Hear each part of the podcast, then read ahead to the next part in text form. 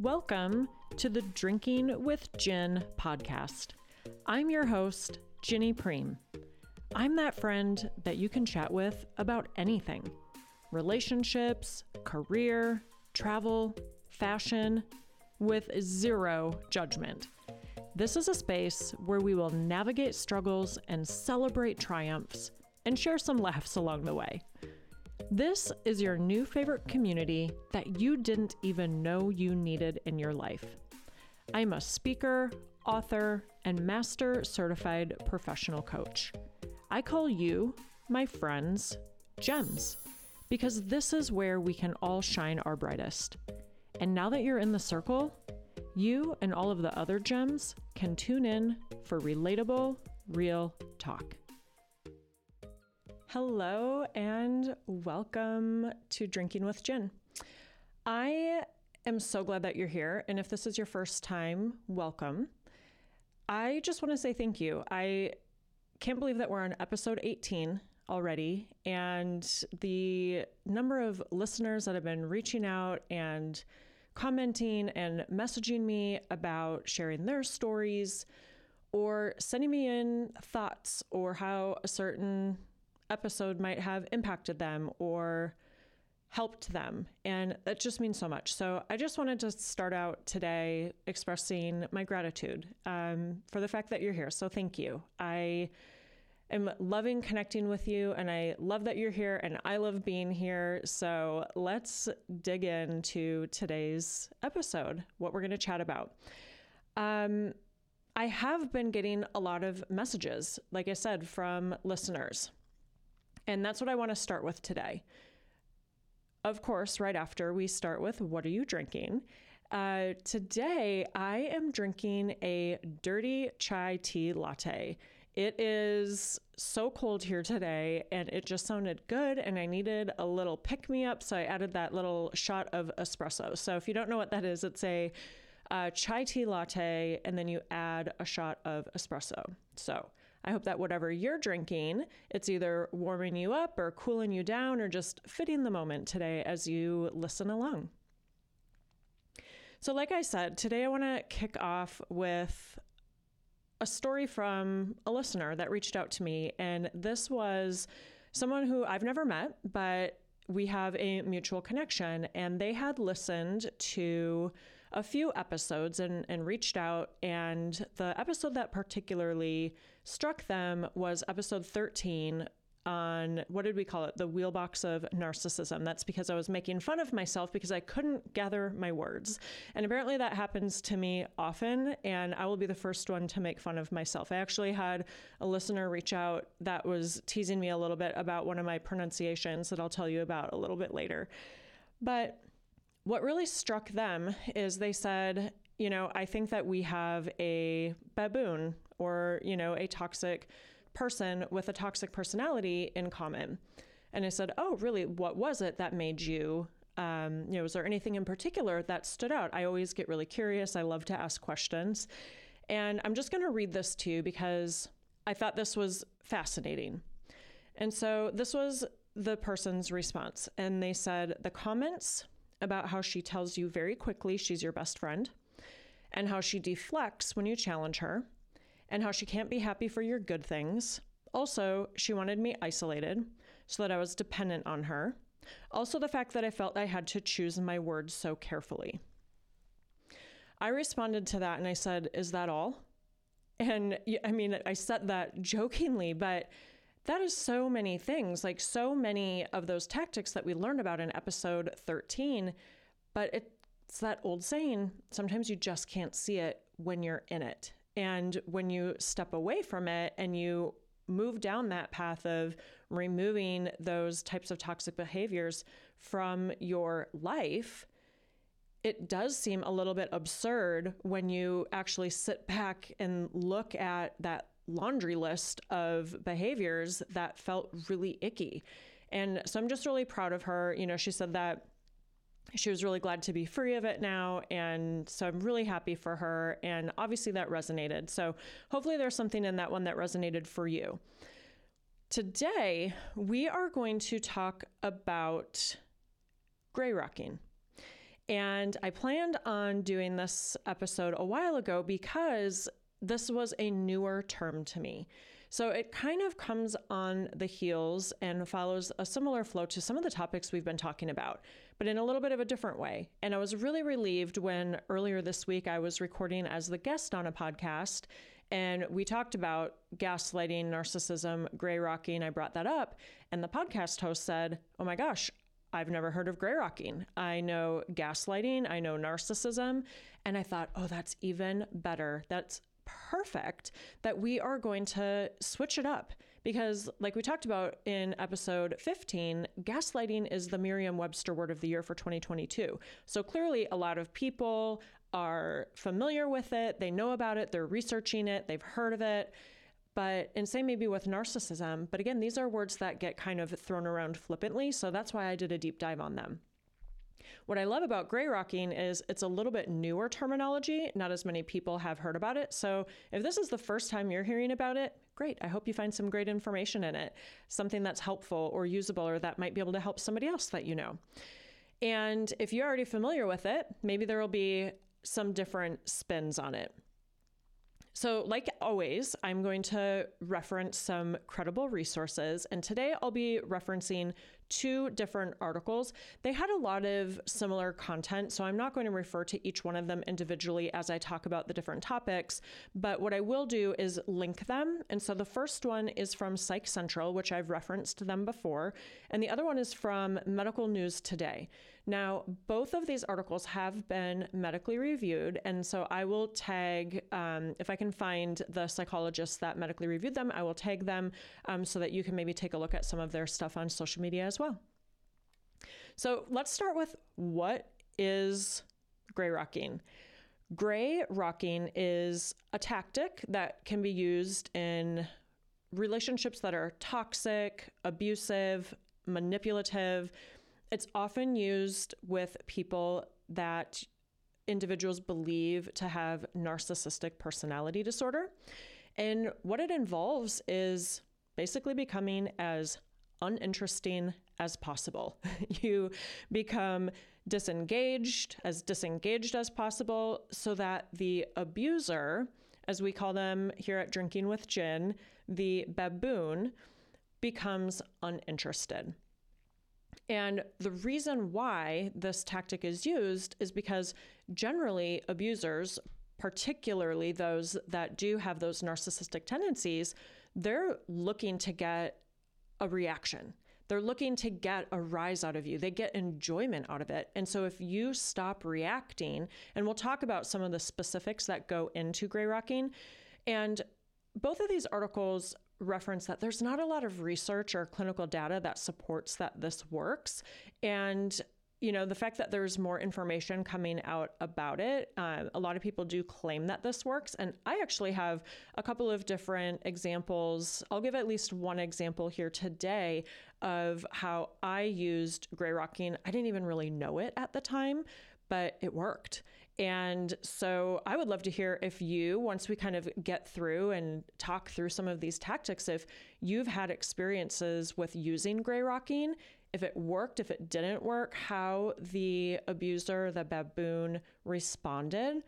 And I'll give some ways that they explain that these abusers can respond. So we'll talk about some of the pitfalls, we'll talk about how it might work and what you might expect from the abuser in response to using this method and when it's appropriate to use it, and maybe when you might want to seek some alternative approaches. So, when we get into the details, one of the things that is utilized, one of the techniques in gray rocking is giving short, one word. It could be a short answer, it could be a one word answer, a very straightforward answer to questions. And then that way it just keeps that engagement and that conversation, that dialogue limited. So you're just giving quick, shorter, straightforward, even maybe sometimes one word answers. One of the other big tactics that's used is hiding emotion. And that can be really tough, especially if it is a close relationship, maybe a family member or a romantic partner or a, like a best friend, you know, someone that's a really close friend it could be tough to hide that emotion or you know because it might be a really triggering relationship to kind of pull that back and hold back on that could be really difficult but that's one of the techniques that's used. And the idea behind these techniques and these tactics is to cut off the supply so that you're cutting off that supply for the narcissist and they begin to lose interest. Now they make it very clear in these articles that this is very different than social withdrawal. So, withdrawing and using the gray rocking technique in an abusive relationship is different than becoming socially withdrawn and isolated because you're not talking about the abuse that you're experiencing. And this isolation can lead to shame by not talking about it like I talk about in my keynote, that shame and, you know, holding on to our stories can feel really isolating. And I, look, I'm not suggesting that you Forrest Gump it and sit down on a park bench or a bus bench and share your whole life story. Nor am I suggesting that sharing your story publicly or so publicly, like I did with mine in my book, is the right approach for everybody. But sometimes, even just the acknowledgement of what's going on is a great first step. So, again, different from social withdrawal and withdrawing from your friends because you feel isolated or shame or stigma, it's important to actually keep those connections as they outline here. This is specific to the relationship that you have with the abuser and the person that's being toxic and manipulative, or maybe has those narcissistic personality traits. Now, when people decide to use this gray rock technique, it's usually because they have experienced one of, or more than one of any of the following feelings or experiences from an abuser. And so these include, but are certainly not limited to, intentional humiliation in front of others. Oh, I've definitely felt that one before. Um, calling names, deliberately making you feel worthless or even unsafe. Experiencing controlling behavior when the abuser tries to control you and your behavior. Um, isolating. Again, this circles back to not isolating. This is when the abuser is trying to isolate you from your loved ones and your friends and your family, not you isolating yourself. So, feeling like they're trying to isolate you. And that goes back to that message that I received from that listener that said they felt this friend, you know, was trying to isolate them so that they could have control of her. And then finally, it references that people might decide to use gray rocking if they're being gaslit. And again, if you want to hear more about gaslighting, I do a deep dive on it in episode 15. And um, that's one of the other times when someone might decide to use gray rocking in response to gaslighting, experiencing gaslighting. So when you do utilize the gray rocking technique, it's important to understand how the abuser might respond and what they might feel. And so going in with anticipation of that is really helpful. And they might, so the abuser, when you start gray rocking them, might start to feel confused because this is a new, different approach. They might start to feel frustrated. They might start to feel bored. They might even feel angry.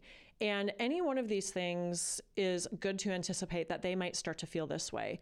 But we'll dig in in a second into how might they respond what might that look like when you start gray rocking so this is talking about how they might feel but what might their behavior look like when you start gray rocking them one thing that was highlighted that they said is very important is to not tell them that you're using this method, right? It's just these steps that you take quietly to start to try to shift the relationship and the behavior.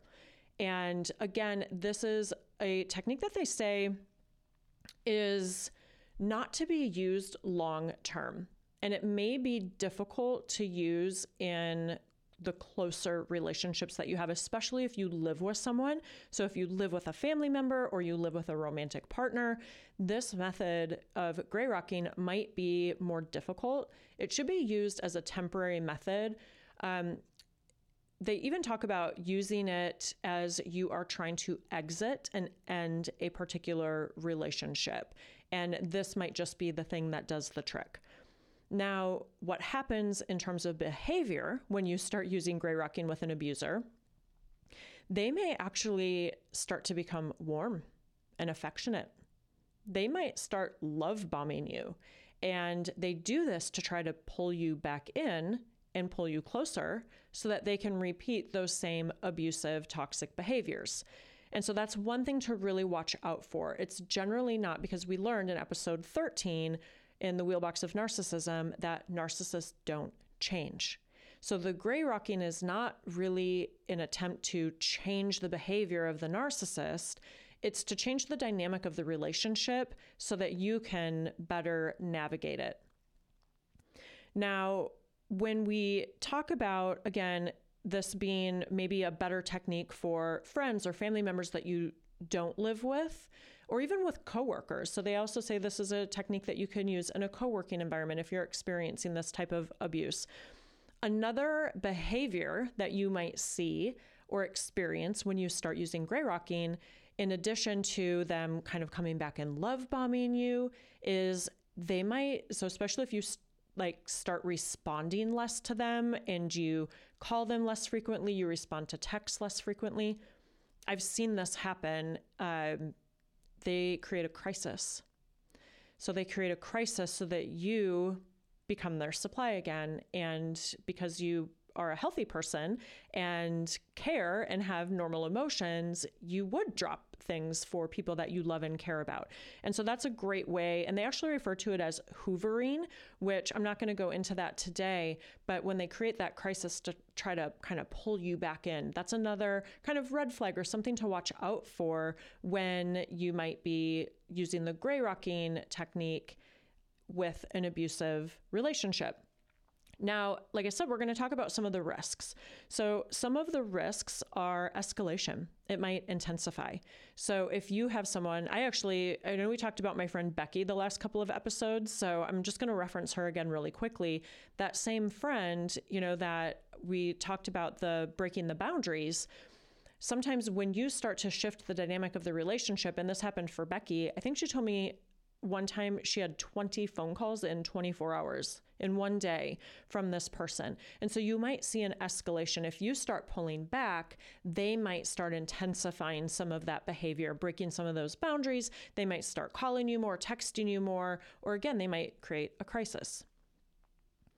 Now, one of the things in the article that they do in both articles that they talk about is we're talking eh, with gray rocking specifically, and as we talk about abuse and toxic behavior or manipulative behavior, this is referring to emotional abuse not physical. And so if you are experiencing physical abuse, I will put a domestic violence hotline in here. I just want to make sure that we're clear on that we're talking about two separate things. And they do outline that in the articles as well. And so I just want to make sure that I'm drawing a clear boundary and a clear line there. So if you're experiencing any sort of physical harm or domestic violence, seek help immediately. And I will put a link to a domestic hotline um, line in the show notes.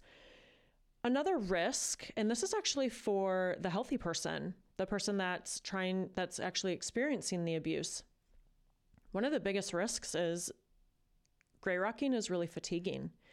You know, when you think about constantly trying to have to hide your emotion and not being able to function like a normal, healthy relationship, that's exhausting. It can be frustrating, it can be tiring, it can be draining mentally, emotionally. And so, again, if you start to experience any mental health issues, certainly reach out to a professional right away and and seek that help that you need. So if you are getting to that point in any relationship of emotional abuse too, you should certainly seek help. Now, again, they said that this is a temporary technique. This isn't for long term. This is either to buy some time until you can exit the relationship, um, but it's not to be used long term. But if you think about it, like I said, I've unknowingly used gray rocking and it's worked for me.